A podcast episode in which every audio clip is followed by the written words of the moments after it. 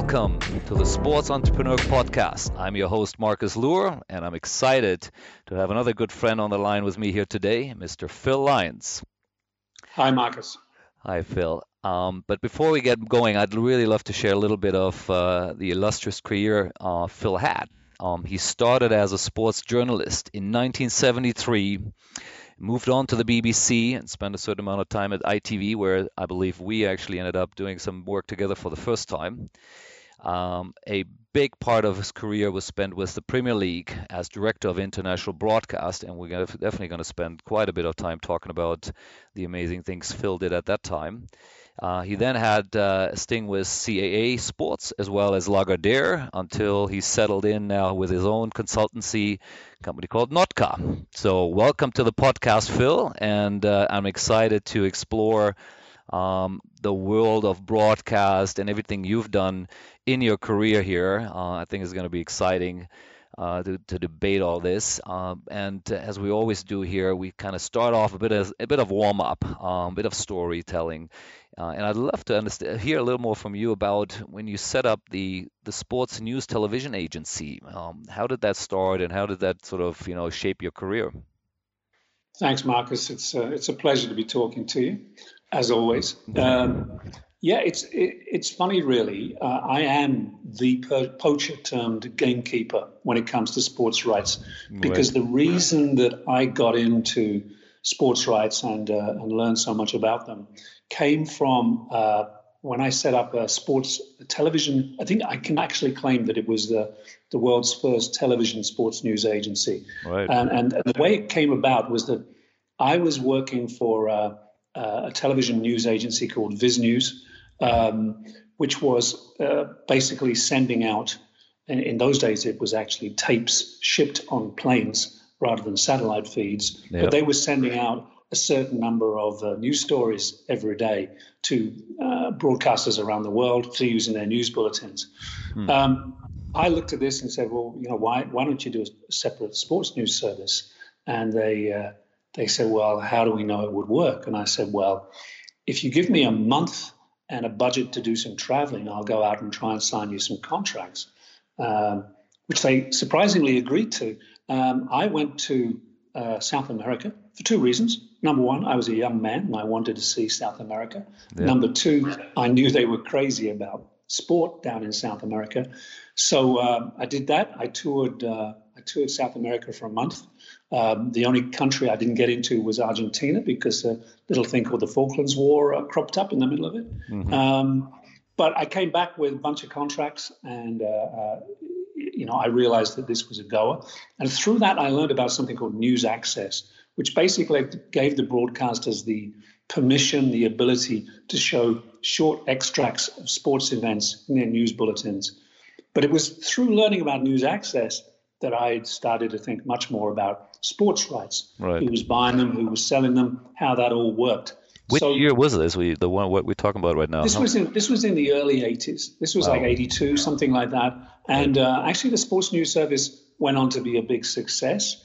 Um, of course, what I learned many years later was that I should have done that as me. I should have set it up myself. Then I would have made a lot of money. But of course, I wasn't. I wasn't the budding young entrepreneur uh, at that time.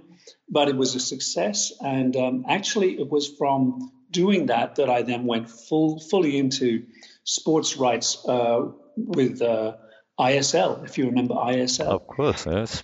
I uh, I set up the ISL uh, television operation oh, for right. them. Um, and uh, so that then I was in sports rights proper. Uh, and uh, the next thing I did was not for an agency. The next thing I did was to work for Bernie Ecclestone for a short time, selling Formula One rights. So then I was kind of up and running as a uh, as a sports rights salesman. And I, it's funny because if you'd said to me, um, what did I want to be when I was young? I always said I wanted to be a journalist. Somehow that got kind of twisted into from from the print media into television, and then suddenly ended up finding that I really enjoyed um, trading sports rights. Awesome, awesome. When you were with ISL, what what were the rights you were dealing with? Was it Football World Cup or the Olympics, or which were the rights you were working? Both with? of those. Both yeah. of those. Uh, basically, the um, uh, the late uh, Horst Dassler of Adidas had uh, set up ISL, and uh, he had got the commercial rights to both the Olympics and the Football World Cup. That's right. Pretty amazing. And um, there were some there were some chunky deals in place uh, for television rights for both of those. So, for example, with the European Broadcasting Union, um, which covered yeah, the whole of Europe, but there were there were a bunch of territories which weren't covered, and th- those are the ones we um, we went out and uh, and sold those rights to. So yeah, yeah, I started off with some pretty good rights. Yeah, no, I, I know the ISL story quite well. I actually my my career literally started with ISL as well in a much smaller way. I was uh, working with them in 1994 at the Football World Cup, um, which was still when ISL was still around. Obviously, a few years later they sort of imploded. Um, but yeah, ISL is an incredible company and obviously has some has some illustrious alumni around the world. Uh, oh, like absolutely, yeah. I um, I I left uh, thankfully long before it, it all turned a bit sour. Uh, I do remember, funnily enough, I remember uh, the first uh, World Cup I went to, which was in Mexico. And uh, I remember that uh, uh, at that stage, ISL wasn't very happy with the coverage from the Mexican host broadcaster. And um, I had to go around and try and sweeten all the cameramen. Yeah, that, I can imagine. I mean, like I said, '94 was already compared to what we talk about now is is you know like the Wild West. But in the days you were in there, I can only imagine um, how that feed was coming out of that uh, building or out of the venue. it's interesting. I'm told that. I mean, you know, like the, the 1966 World Cup, the one here in, in the UK, there was there was no, there was actually no advertising boards around the pitch. Yeah. Believe it or not. I think the first one that uh, was commercialized at all was. Uh, was 1970, and I'm, I'm told that if you if you look at old film, I think it was film of 1970, that just as the first whistle is about to uh, to blow for the first match of the 1970 World Cup, you'll see Pele on the center circle uh, bend down and retie his bootlace, and you'll see the cameraman going close on the boot. I think that is probably where it all began. That's right. Yep, I've I've heard about that story too, and and I actually recently read somewhere he was paid something like I can't remember, a hundred or two hundred thousand dollars to do it. So this wasn't by accident. He did it on purpose. No, absolutely. Uh, and he was obviously paid a good good amount of money for it. Yeah. So that's those are great great stories there. That's for sure. Um, now I'm sure we could be talking. Uh, you know, we maybe come back to a bit later. But I I'd love to also, and still in our sort of warm up session here, jump into the Premier League because it's clearly mm-hmm. that's such a big, uh, pro, you know, big, big league as well as what you did is so tr- dramatic and, and tremendous. So I'd love you to share with us a little bit of a, of course, you know how you got in it maybe, and then some of these numbers which are staggering of how this league grew um, during your time and, and beyond. Well, there's a lot of people, Marcus, who um, have congratulated me about my stroke of marketing genius to uh, introduce the uh, midday Premier League match here in the UK, uh, saying, "Wow, wasn't that a clever thing to do?" Because it's prime time in Asia, and that really helped you, right? yeah, exactly. Um, and actually, as much as I'd love to claim it as marketing genius, it, it really wasn't. It was it was down to a police de- decision in the UK.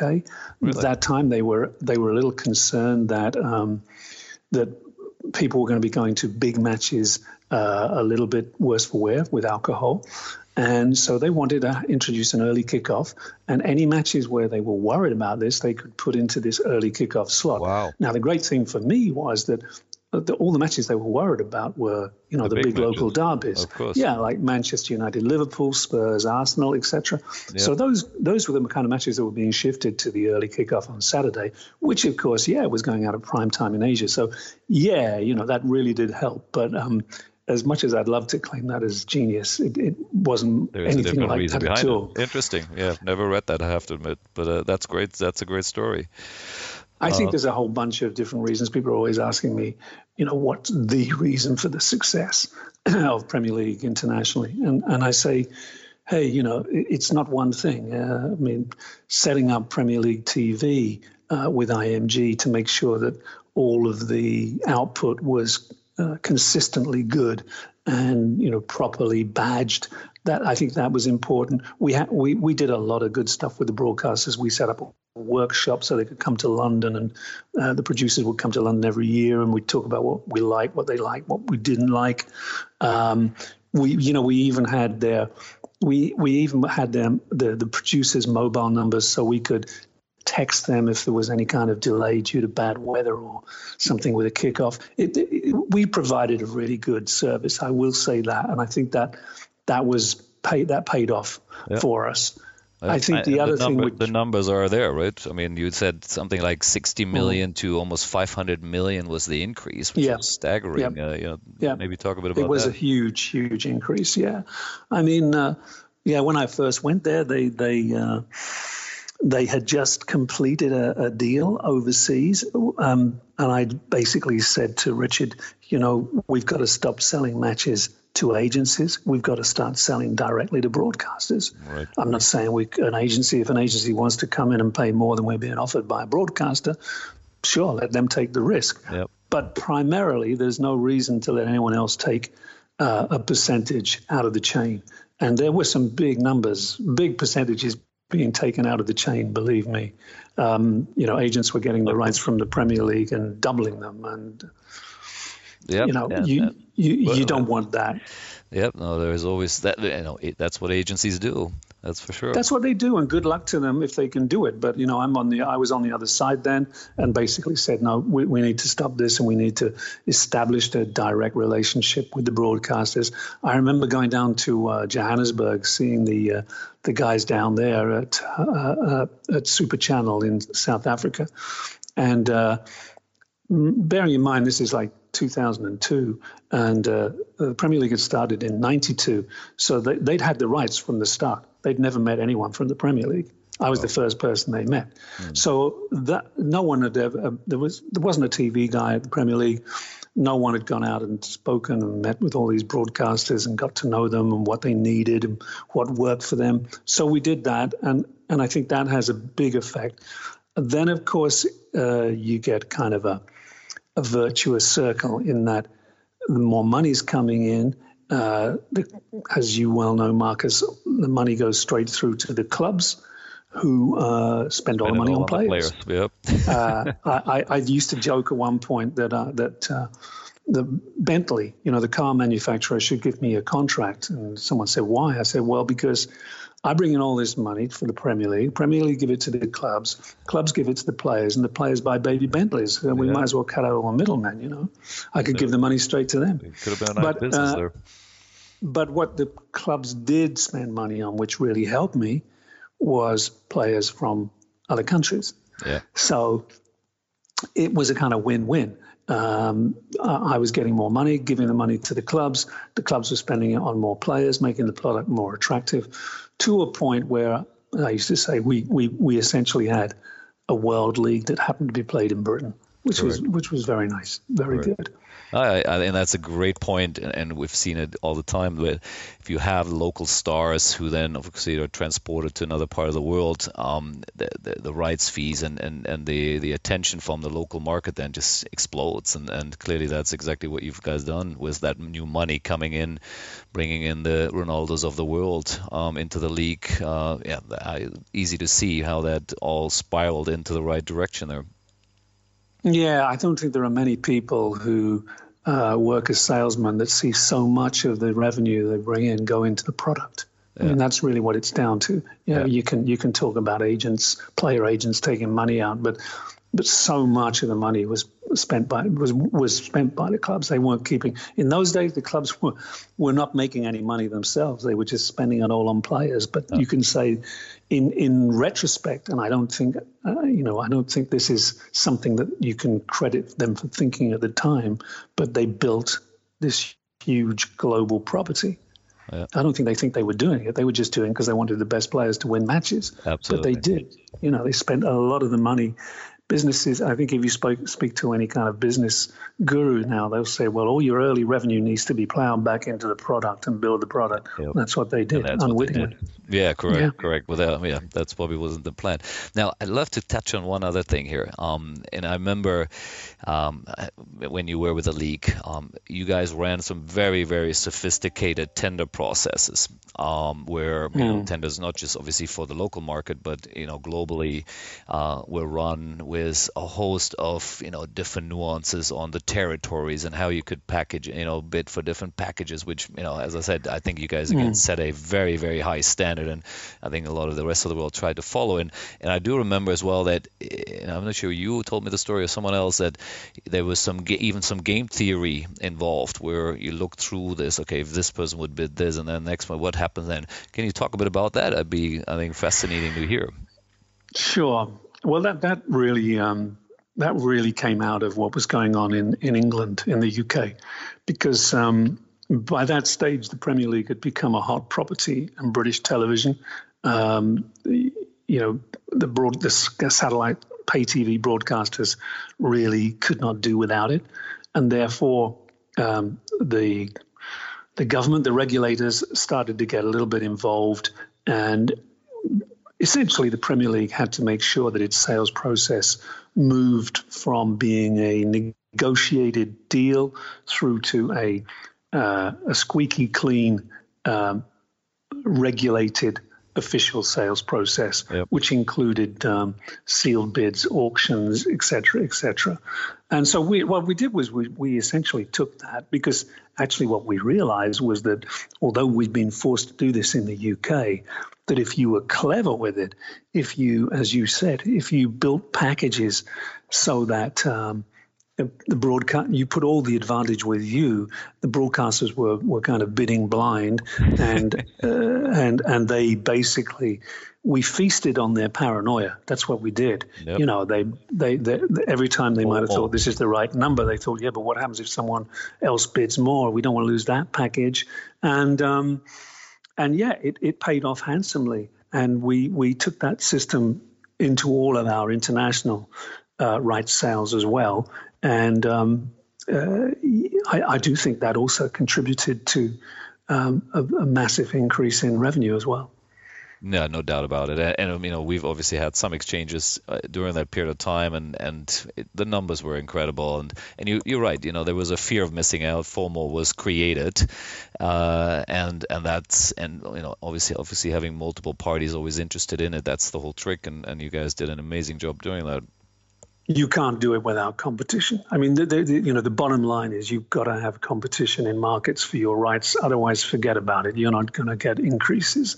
Yeah. But if you have got a competitive market, and really, if you've got more than two, you know, if you get through upwards from three, then you can play some very interesting games. And um, totally I mean, I remember we had. Uh, we had situations where broadcasters could bid for regions or they could bid for individual territories.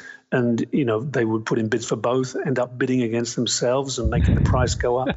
It was it, you know it was for a salesperson it was a joy at that time i have to say. Yeah yep i do remember some of those conversations we had. And and it's a great segue into into the this, the, the next part really of our conversation. And that is the world now has obviously dramatically changed. Um, i would argue the the glory days of what we're just we're talking about and how these fees just continually grow and you literally could see every year um, there was a nice additional increase um, or you know year year on year packages depends on how it was sold. Uh, I think that world has has gone. Um, I believe it's the opposite is happening. Uh, is that rights fees are either stagnant and in some cases we've obviously know already they're going backwards. Um, although in some sense, you would think that shouldn't be the case because new technology has come in with OTT, new players have come in. Uh, but I think in some degree, these new players have really destructed, you know, or, or, or created a destruction in the rights fees because it takes so much revenue away from the existing parties who have been feeding this, right? The pay TV operators and maybe some markets still there was always free to air. There was some good money there as well, but really pay TV who drove a lot of this uh, these massive rise fees we've just been talking about. But now you got a whole different you know world out there, you know. And I know you're obviously still involved in this very much uh, with your agency now. So let's talk a bit about that. What, what's your view in the you know what's happening there right now? Yeah, I think the world has uh, has changed or is changing and has changed pretty much out of all recognition. I think uh, you know when I when I first uh, went to the Premier League, uh, one of the big changes I noticed in the first five years was I started to talk to a lawyer every day. That that had, I'd never done that before. Then after that, uh, uh, as the, the, the the numbers, the money increased. I started to talk to a regulator every week, you know, so governments got involved and right. but the industry itself was still a bit like the Wild West. You know, there was a, I needn't tell you, Marcus, there was, there was tons of stuff going on that, uh, and everybody was looking to make a buck. Um, and w- these days, I think um, there's a, it's even reached the stage where uh, uh, it's governments have got involved. You know, it's it's become a nation state political tool, as you know. Football yeah. is such a major, major flag waving property.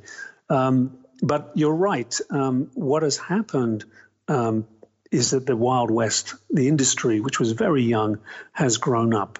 Um, you know, when I was selling to pay TV broadcasters, and you're right, it was largely pay TV broadcasters. The guys who were making the decisions were doing it on gut instinct. I mean, uh, you know, uh, I think, for example, Sky's Sky's big business strategy was to buy all the rights. you know, that's it. Yeah, that Not let it. anyone else get any. Yep. Um, now, uh, if you talk to, to to those same pay TV broadcasters, they have a room of 25 uh, year old kids in suits doing analysis on data and they can tell you pretty much what everything is worth. So if you go to them with some sports rights, they'll say, okay, if we buy these rights, we'll add this number of subscribers. If we lose these rights, we'll lose this number of subscribers. And, and they start to talk about things like the football subscriber. So, for example, Sky now has uh, uh, Premier League rights. They don't have Champions League rights. If they uh, if they were able to buy the Champions League rights, they might do it, but there's a very good chance that they'd look at it and say, actually, how many new subscribers do we get with the Champions Correct. League? We've already got all these guys. It's the same guy. Correct. So that kind of analysis, which wasn't around, thankfully, when I was selling my rights, um, is now a major, major part of of uh, the fact that they're rationalizing how much they spend on on their rights. I think the other thing you mentioned there, you mentioned OTT. I mean, for as long as I've been doing this, people have been talking new technology because new technology is sexy and, and there's a lot that I love about it. Yeah. But actually, what I always say to people is, um, where's the new business model?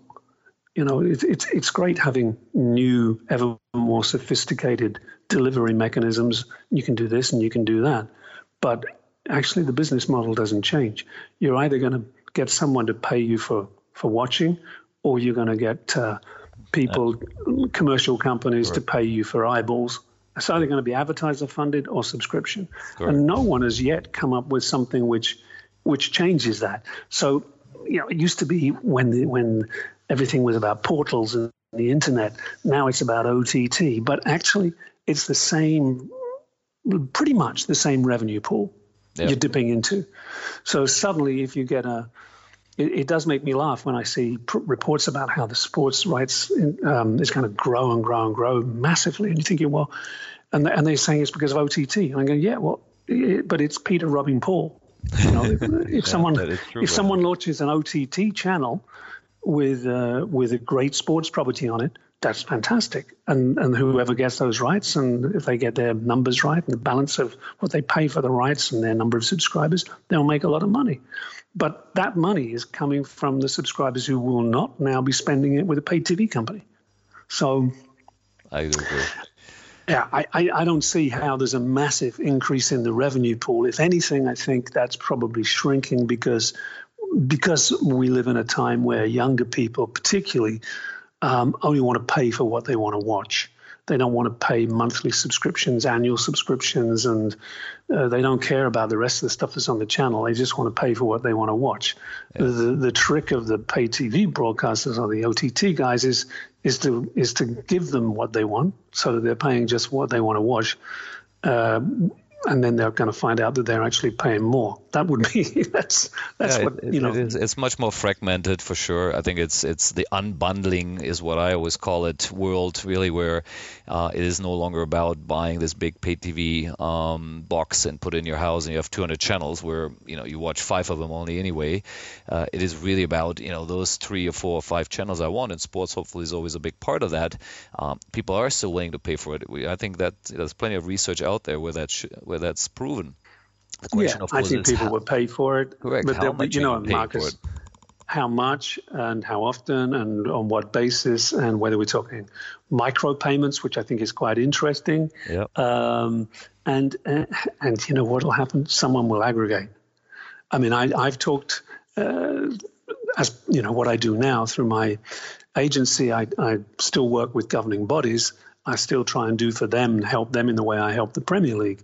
Um, it's a much more difficult market now. But when I talk to them often, they talk about launching their own OTT channel. They say, well, you know, if the rights revenue goes down from the broadcasters, we'll launch our own T- OTT channel. Yep. And I, I, think they, they haven't taken on board really the um, what you got to be able to do to do that the marketing, the distribution, the revenue collection, etc. So I think what will happen is it, I, th- I think it'll happen. I think as you know, some sports get to a point where they're not getting money from pay TV, they'll launch their own OTT channel. But there's going to be someone who comes along and aggregates that. Someone's going to come along and say to them, "Hey, you know, why do you want to mess with all of that stuff? I can do all that for you, and you can just slot your content in here. You want you want to have a uh, a channel for your sport? Here it is. It's on my platform. I'm doing all the all the marketing for this platform. I'm doing all the revenue collection, production, technical. Correct. You just got to. So it, will come round to that again, and yeah. I don't think that's going to change. Uh, and I, uh, agree, and, and we ha- literally having exactly the same conversations here in Asia um, with leagues who are now saying, you know, broadcasters are not lining up anymore, and you know, Asian leagues are always having a tougher time than let's say the Premier League had in the past anyway. Uh, and therefore we have to go on our own. We have to create a direct-to-consumer business. Um, and you know there are obviously companies who build OTT platforms now. You got plenty of them around the world. Um, we're just yep. going to hire one, and, and we're going to do it. Um, and as you rightly said, that's as a concept makes sense. Um, there is a lot of logic to it. Uh, the execution, as usual, is a lot harder to do, and this is sort of some of the work we're doing right now as well. Um, but it's fun, and uh, but I do believe, and, and I think you you sort of almost said that in the same way. Um, it will take a few years. You know, it will shake itself out again, and there will be a new model, and there will be new revenue. Will it be really tremendously larger than it is right now, um, or does it have to go through a slump before it can turn again? Uh, no one, I think, has the answer. I don't. I've never heard anyone have a really good answer to it yet. No, I, I think uh, what I what I tell my clients is it looks more like a correction than a blip. Yep. It doesn't look like it's going to just bounce back quickly it looks like there's going to be a transformation time. I think you were right earlier when you said the new guys in town are disruptors. Uh, they, they, you know, for a long time, people were saying, "Hey, it'll be all right because um, if the pay TV guys don't stay on their toes and pay top dollar, you know, the big Americans, uh, Amazon and Facebook and Microsoft or Apple, they're all going to come in and they're going to pay loads of money instead." Well, actually, they haven't. They've they've been very clever they've basically they're letting the, the market uh, fall. Um, I, you know, I think they're all going to do their own thing in different ways, and they're certainly not all the same. But um, I think it's it's going to take time, as you say. And the other thing that makes me laugh a lot in the meantime is still the number of governing bodies who basically say, "Hey, we, OTT, we better launch an OTT channel in the same way as they used to say we better you know, launch an internet uh, website. And they basically say we'll put our live sport on there. And I say, well, you can do that, but don't expect the people who are paying you big rights fees or any rights fees now to carry on paying you because what you've got is one thing. You've got your you've got your rights. And uh, if a lot of people want to watch your sport live, then you're very lucky. But you can't sell it more than once. Correct. You know, it's it's it's live. Yep. That's it. Yep, absolutely. So, and, and, and we know that the, the pay world only works in a certain exclusive window, right? I mean, it doesn't work if yes. you are free out there on whatever platform, whether it's your own or YouTube or God knows where you're streaming, and still hoping to God that the guy who just bought your rights can make money with it if you just, you know, blasting it around the world is insane. Yeah, I, I, I talked to a very large um, American let's say, a new media company who who were going to buy some uh, Premier League rights in Asia that didn't in the end. So you All probably right. know who I'm talking about. Yes. But their plan was they were going to um, they were going to sublicense some live rights to pay TV broadcasts. And I said, well, good luck with that. Yep. Why would they want to take a sublicense from you guys? Exactly. yeah, exactly. I mean, that is you know sometimes you, it's amazing how, but you know, but it's uh, it, and this is where I think to to wrap up this part of the of our little conversation here is, uh, the world is has changed and and uh, and I think the as much as we all to some degree thought OTT was would be adding to it, um, so you kind of keep the base and you keep just growing from there. Uh, the opposite I think is a bit true, right? It is we're definitely seeing a dip there, um, and it will be interesting to see how it comes swings out, uh, you know, in in the next few years. I guess we'll be there and watching it for sure and be part of it in some fashion. I'm sure. Um, yeah. let's. Right. Uh, let, I want to do a little bit. Um, you know, always one part of the conversation with uh, someone like yourself is learnings, right? Um, you've had an illustrious career in many, many organizations, and now, of course, running your own business. Uh, what are the sort of you know learnings you've had you would uh, you would share with someone here, um, both on the positive side, and then later we talk about some of maybe the failures of you know where you feel uh, things didn't go so well. So, but let's start always with a good positive note here. What some of the things you would share uh, from your career? Well, it's interesting. I, I I started off foremost first and foremost, I was a football fan, and uh, uh, I started writing about football, and I've watched football all my life. I still go uh, for pleasure as well for business to football matches, and um, and and I, I, found that there's pretty much a metaphor for everything that uh, you need to do and think about in life in football. So you know, teamwork. Uh, that if you're putting a team together, you need a balance of different types of people. Um, you need to believe in yourself, believe in what you're doing. That uh, having one one skill set is not enough. You've got to continue to develop yourself, and that uh, timing timing is everything. That uh, you can that being ahead of the game is as is as pointless as being behind the game. So all of those things I kind of got from football. Although the, probably the one the one uh, metaphor, if it's not a metaphor, but just a, smart thing to, that I heard said was I think it was Gary Player who said the, famous thing about um, you know the harder I practice, the luckier I get. So yeah. you do it is in the end a lot of it is about putting in the the hard yards, putting in the work, the effort, rolling up your sleeves, and believing in what you're doing. Um, it's interesting because for the past um, I don't know couple of decades, I've been giving uh, a couple of speeches a year to um, university students who um, are thinking about going into the sports industry, oh, which right. was a kind of industry that didn't really even exist when I was. This is in the UK studying. or which university? This is in the UK. Yeah. Right, okay, yeah. great. And uh, I always start off by saying to them, "Well, how many of you want to work in the sports industry because you like playing sport?"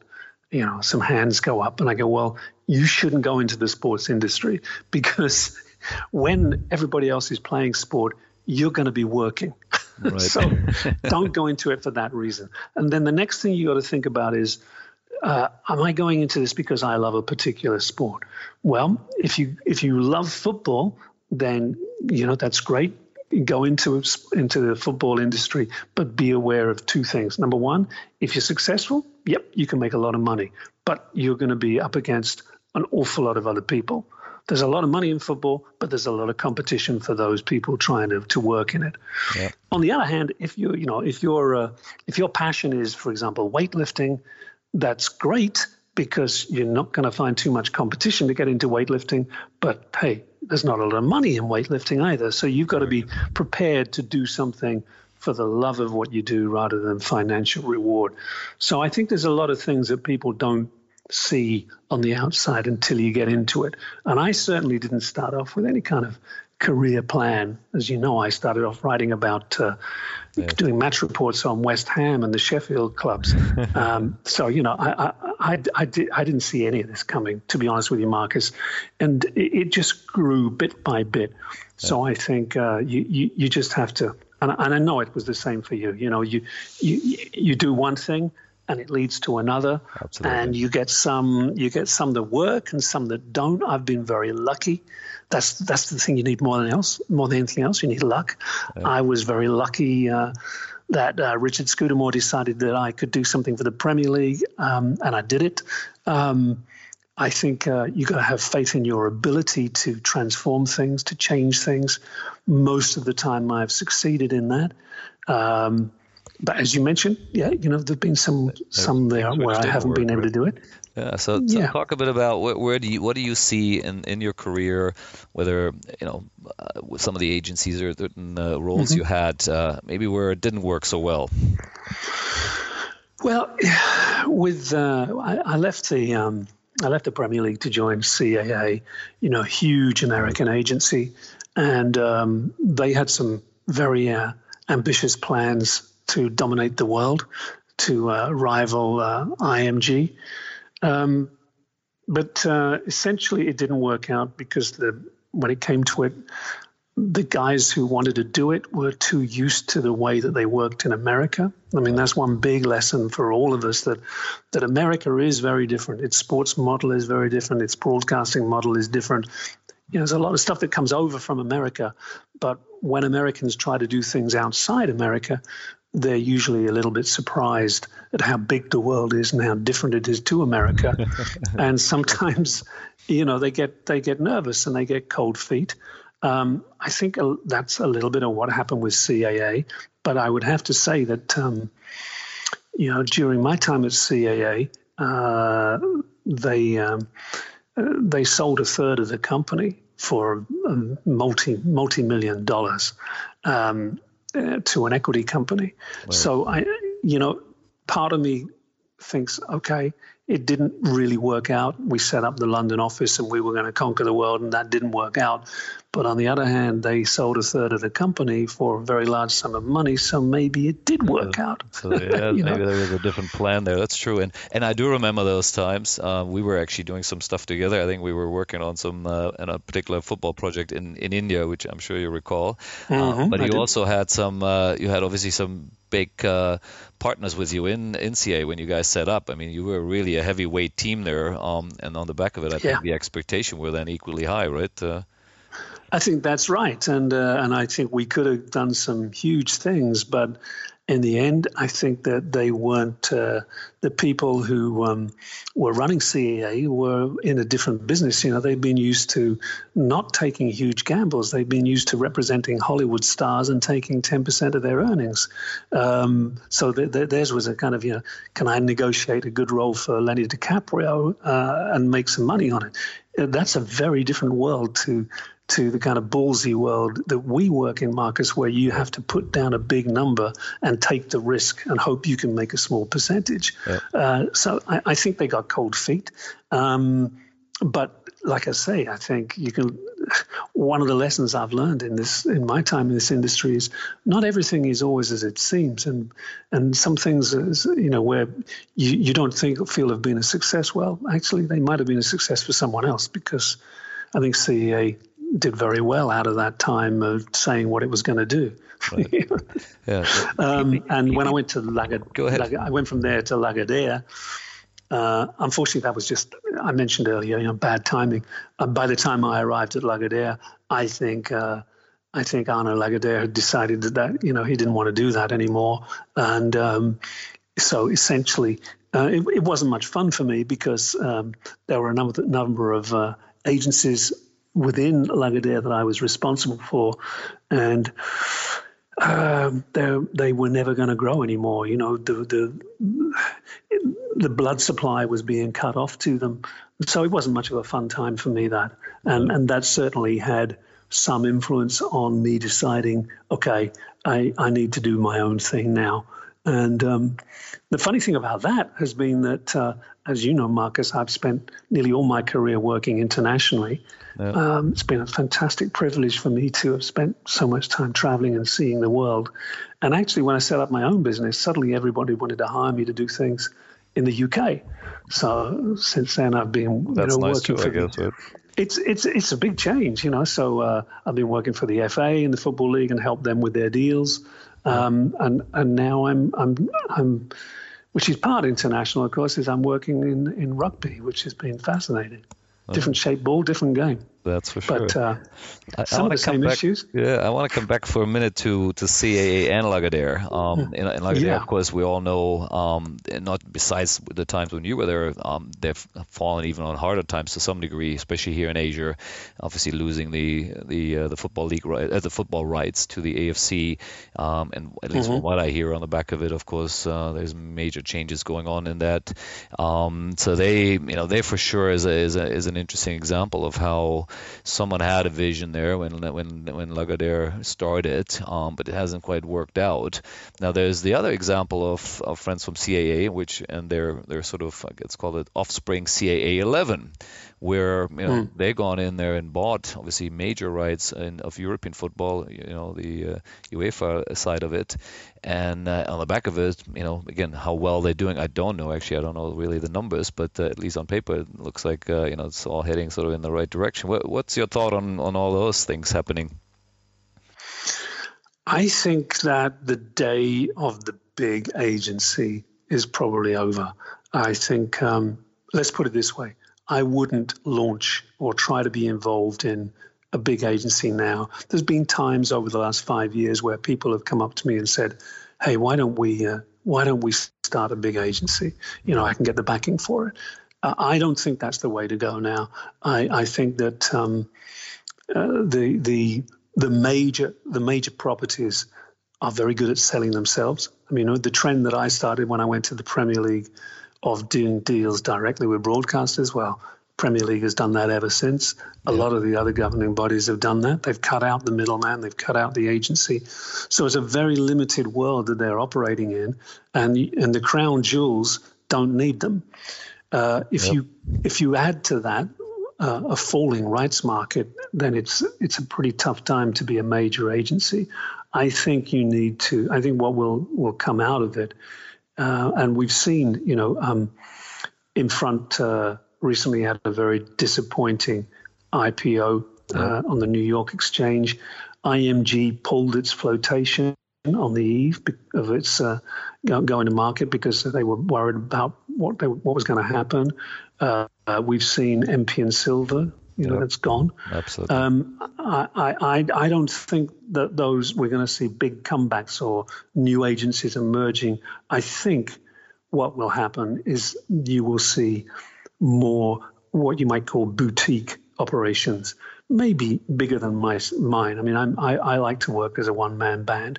I sometimes join up with other people who um, provide things that I don't do, like market research. But I like to work uh, uh, to to work as a one man band.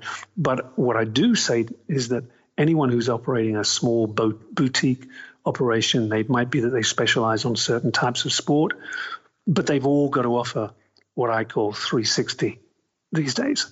They've got to be able to be more than just saying, I'll give you a minimum guarantee for your property and I'll go and sell it. They've got to be actually able to advise you on digital transformation. They, they've got to be able to uh, be a complete 360 consultancy, which is you know what I try and try and set out to be. Uh, so it's not just a case of getting your rights and selling them. You've got to help them with the strategy, long term, medium term. You've got to think what's coming next um, and how they're set up for it. It's it's a much it's a much more uh, complex matrix than it was when I first went into the industry. Yeah, I, would, and I totally agree. And and, and when when you're talking, I this is pretty much exactly what we're doing now as well. We're we're becoming much more, I would say, consulting driven. Um, so we still then deliver and and help them find the revenue streams and generate that, but it's not about putting this big MGs on the table anymore. Um, a you know there's very few who can really afford it, but also even if you do it, you know we've seen it with with some of our competitors who when they were bidding against us and they put these huge numbers on it, we know then afterwards they were all losing money on it, right? And so it's it's you know mm-hmm. just because you have an executive in, in some part of the world who feels he he knows the number and he can make it back for you, um, the guy who sits in headquarters and if he signs off on it believing that is the the, the, the, the guy who runs his office in, in Asia or wherever in the world uh, knows it, you know what he's going to do. You know he's going to he's to burn a ton a hole in the pocket. He might fire the guy, but this is you know he's never going to get his money back. So I I think exactly the you know there is the approach has to change and it is changing dramatically. We have some consulting roles here now exactly like what you're just talking about and, and similar to what you do in Europe, um, where the role is just very different. Where you're not you know you are sitting truly on the same table with the stakeholder, rather than you in a sense buying it and you you just you're almost on the on the other side, right?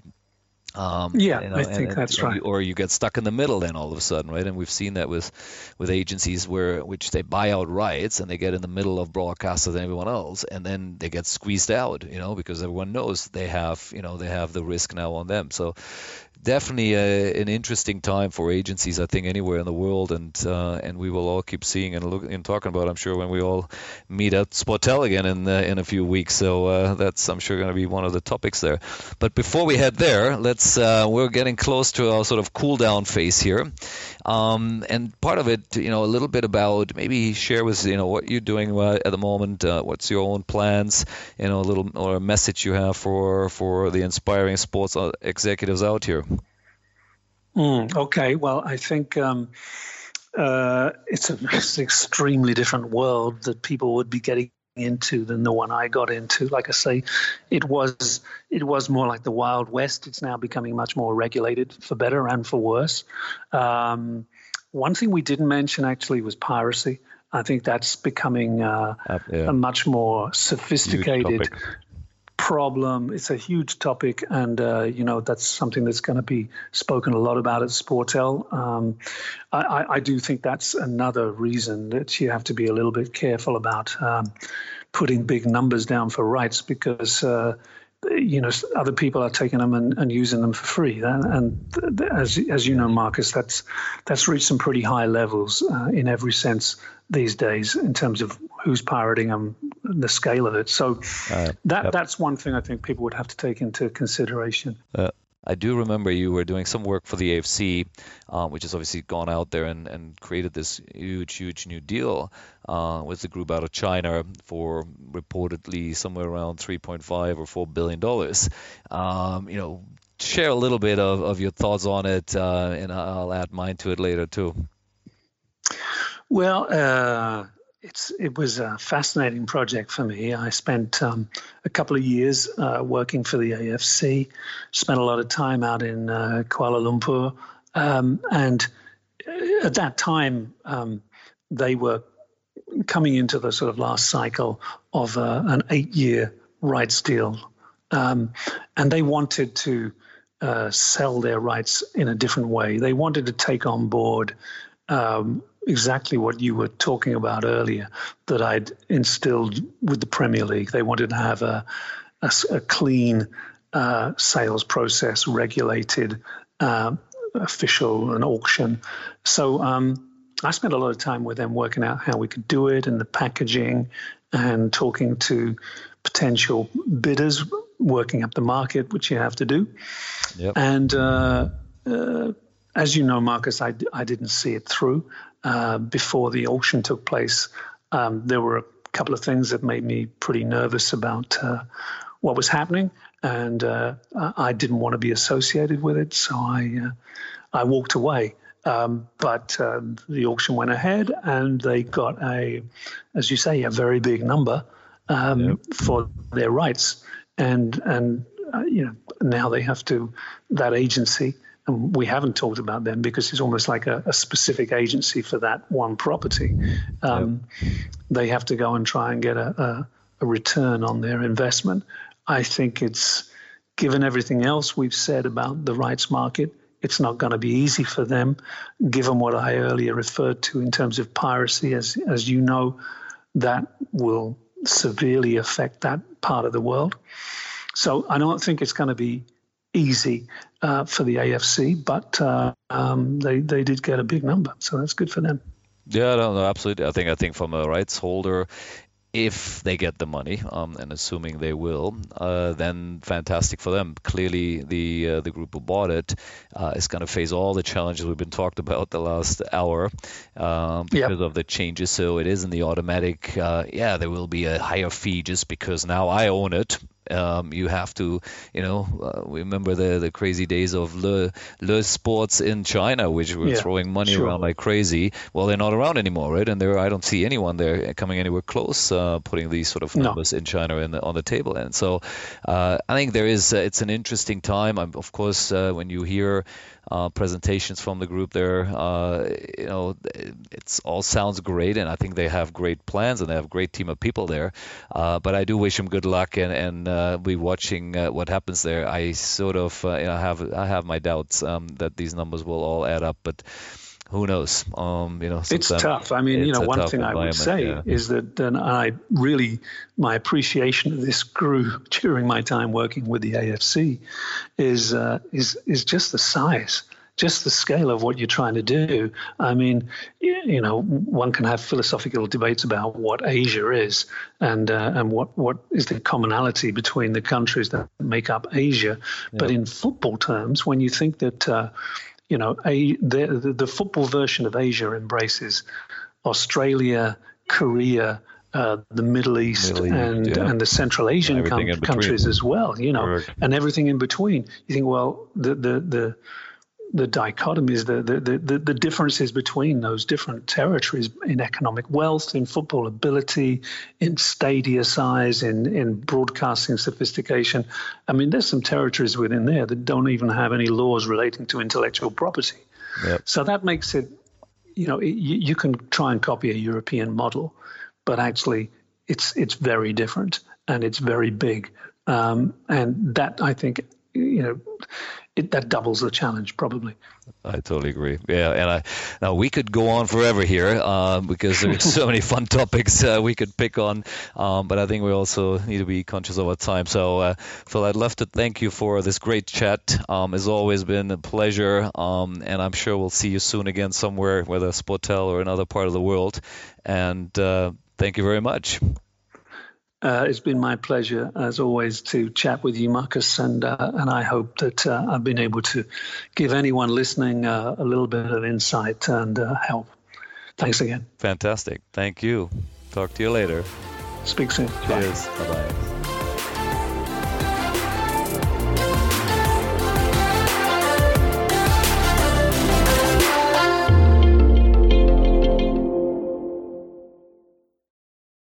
The Sports Entrepreneurs by Marcus Luer podcasts are a collection of interviews and stories. All content in this podcast is the copyright of Marcus Luer.